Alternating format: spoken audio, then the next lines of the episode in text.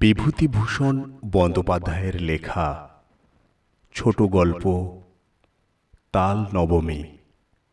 তাল নবমী, বিভূতিভূষণ বন্দ্যোপাধ্যায়ের ছোট গল্প।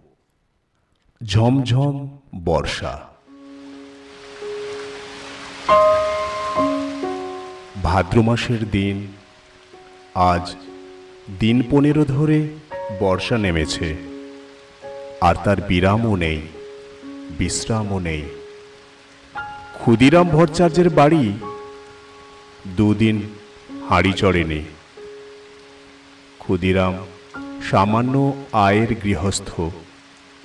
জমি জমার সামান্য কিছু আয় এবং দু চার ঘর শিষ্য যজমানের বাড়ি ঘুরে ঘুরে কায় ক্লেশে সংসার চলে। এই ভীষণ বর্ষায় গ্রামে কত গৃহস্থের বাড়িতেই পুত্রকন্যা অনাহারে আছে। ক্ষুদিরাম তো সামান্য গৃহস্থ মাত্র। যজমান বাড়ি থেকে যে কটি ধান এনেছিল, তা ফুরিয়ে গিয়েছে। ভাদ্রের শেষে আউশ ধান চাষিদের ঘরে উঠলে, তবে আবার কিছু ধান ঘরে আসবে। ছেলেপুলেরা দুবেলা পেট পুরে খেতে পাবে।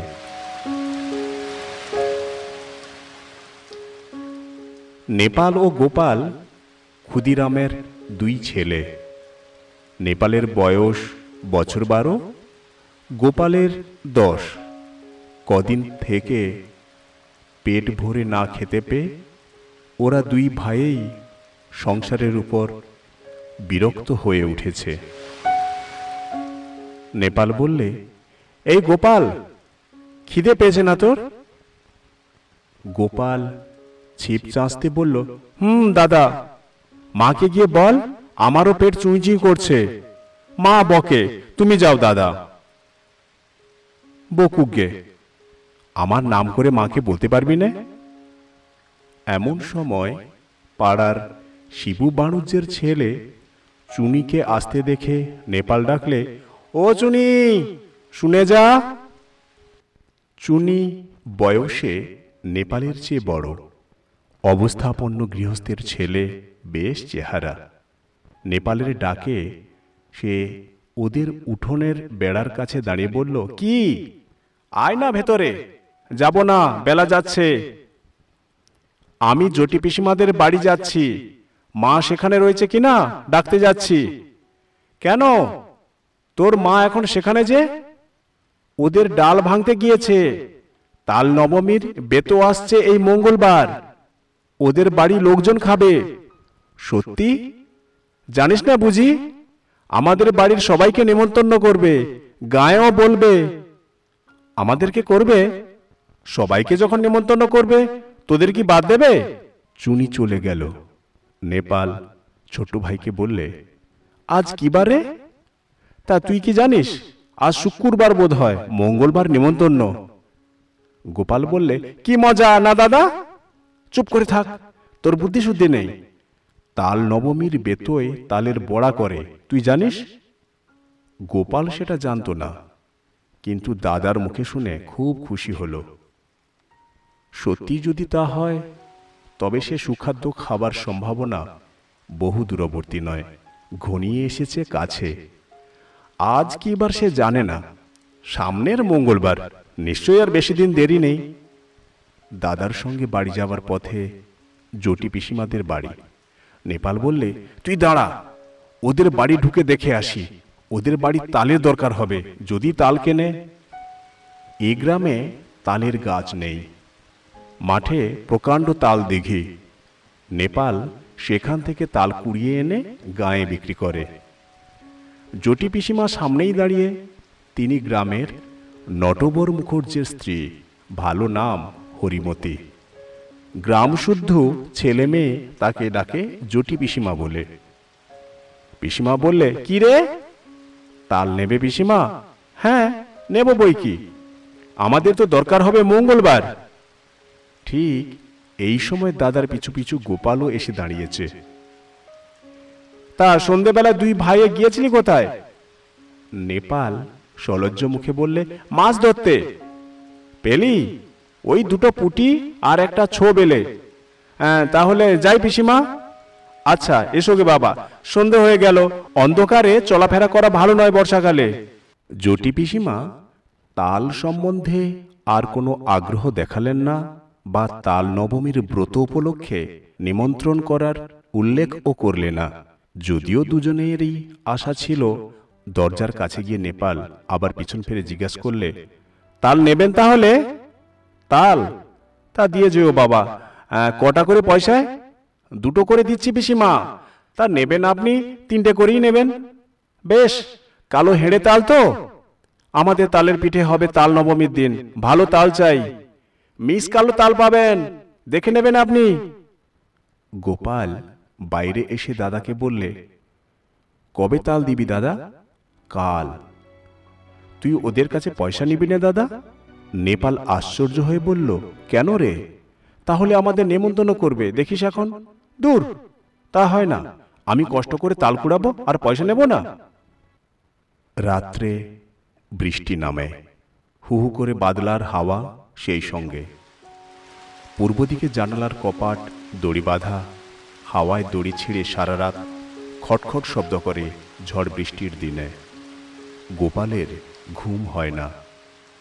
তার যেন ভয় ভয় করে। সে শুয়ে শুয়ে ভাবছে, দাদা তাল যদি বিক্রি করে, তবে ওরা আর নেমন্তন্ন করবে না। তা কখনো করে?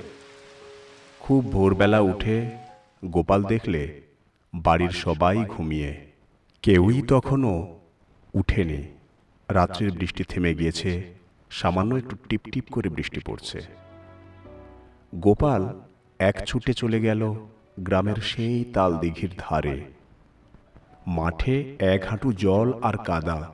গ্রামের উত্তর পাড়ার গণেশ কাওয়া লাঙল ঘাড়ে এই এত সকালে মাঠে যাচ্ছে। ওকে দেখে বললে, কি খোকা ঠাকুর, যাচ্ছ কেন এত ভোরে? তাল কুড়োতে দিঘির পাড়ে। বড্ড সাপের ভয় খোকা ঠাকুর, বর্ষাকালে ওখানে যেও না একা একা। গোপাল ভয়ে ভয়ে দিঘির তাল পুকুরের তালের বনে ঢুকে তাল খুঁজতে লাগল। বড় আর কালো কুচকুচে একটি মাত্র তাল প্রায় জলের ধারে পড়ে। সেটা কুড়িয়ে নিয়ে ফিরে আসার পথেও আরও গোটা তিনেক তাল পাওয়া গেল। ছেলে মানুষ, এত তাল বয়ে আনার সাধ্য নেই। দুটি মাত্র তাল নিয়ে সোজা একেবারে জটি পিসিমার বাড়ি হাজির। জটি পিসিমা সবেমাত্র সদর দৌড় খুলে দোরগোড়ায় জলের ধারা দিচ্ছেন। ওকে এত সকালে দেখে অবাক হয়ে বলল কি রে খোকা? গোপাল একগাল হেসে বলে "হ্যাঁ, হ্যাঁ, তোমার জন্য তাল এনেছি পিসিমা। জটি পিসিমা আর কিছু না বলে তাল দুটো হাতে করে নিয়ে বাড়ির ভিতরে চলে গেলেন। গোপাল একবার ভাবলে তাল নবমী কবে জিজ্ঞেস করে কিন্তু সাহসে কুলোয় না তার। সারাদিন গোপালের মন খেলাধুলোর ফাঁকে অন্যমনস্ক হয়ে পড়ে। ঘন ঘন বর্ষার দুপুরে মুখ উঁচু করে দেখে, নারকেল গাছের মাথা থেকে পাতা বেয়ে জল পড়ছে, বাঁশ ঝাড় নুয়ে পড়ছে বাদলার হাওয়ায়। বকুলতলার ডোবায় ব্যাঙের দল থেকে থেকে ডাকছে। গোপাল জিজ্ঞেস করলে, ব্যাঙগুলো আজকাল তেমন ডাকে না কেন মা? গোপালের মা বললে, নতুন জলে ডাকে। এখন পুরনো জল তত আমোদ নেই ওদের। আজ কি বার মা? সোমবার। কেন রে? বারের খোঁজে তোর কি দরকার? মঙ্গলবার তাল নবমী।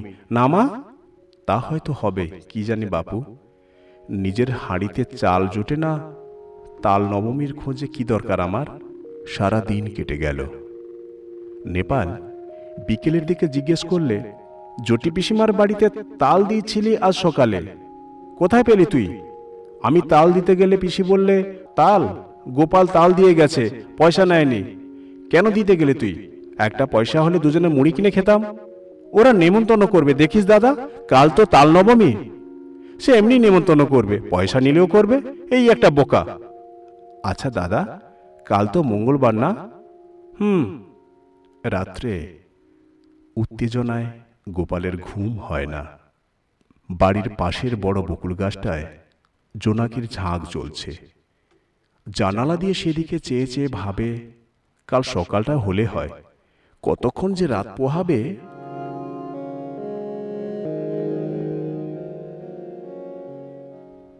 জটি পিসিমা আদর করে ওকে বললেন, খাওয়ানোর সময়, খোকা, কাঁকুড়ের ডালনাটা আর নিবি? মুগের ডাল বেশি করে মেখে নে। জটি পিসিমার বড় মেয়ে লাবণ্যিদি একখানা থালায় গরম গরম তিলেপিটুলি ভাজা এনে ওর সামনে ধরে হেসে বললে, খোকা, কখানা নিবি তিলেপিটুলি? বলেই লাবণ্যদি থালাখানা উপুড় করে তার পাতে ঢেলে দিলে।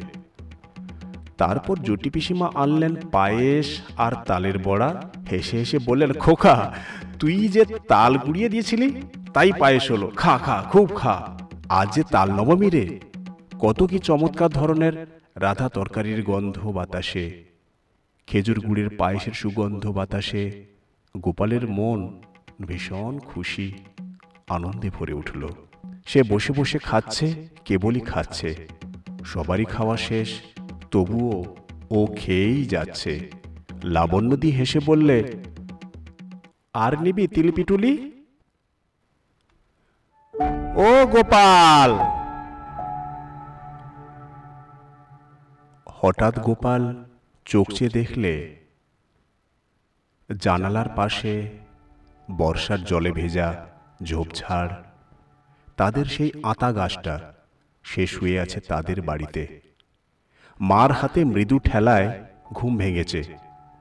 মা পাশে দাঁড়িয়ে বলছেন ওট ওট বেলা হয়েছে কত? মেঘ করে আছে দেখ তাই বোঝা যাচ্ছে না। বোকার মতো ফ্যাল ফ্যাল করে সে মায়ের মুখের দিকে চেয়ে রইল। আজ কি বার মা, মঙ্গলবার। তাও তো বটে, আজ তো তাল নবমী। ঘুমের মধ্যে ওসব কি হিজিবিজি স্বপ্ন সে দেখছিল? বেলা আরও বাড়ল। ঘন মেঘাচ্ছন্ন বর্ষার দিনে যদিও বোঝা গেল না বেলা কতটা হয়েছে। গোপাল দরজার সামনে একটা কাঠের গুঁড়ির উপর ঠায় বসে রইল। বৃষ্টি নেই একটুও, মেঘ জমকালো আকাশ, বাদলের সজল হাওয়ায় গা শিরশির করে। গোপাল আশায় আশায় বসে রইল বটে, কিন্তু কই? পিসিমাদের বাড়ি থেকে কেউ তো নেমন্তন্ন করতে এলো না?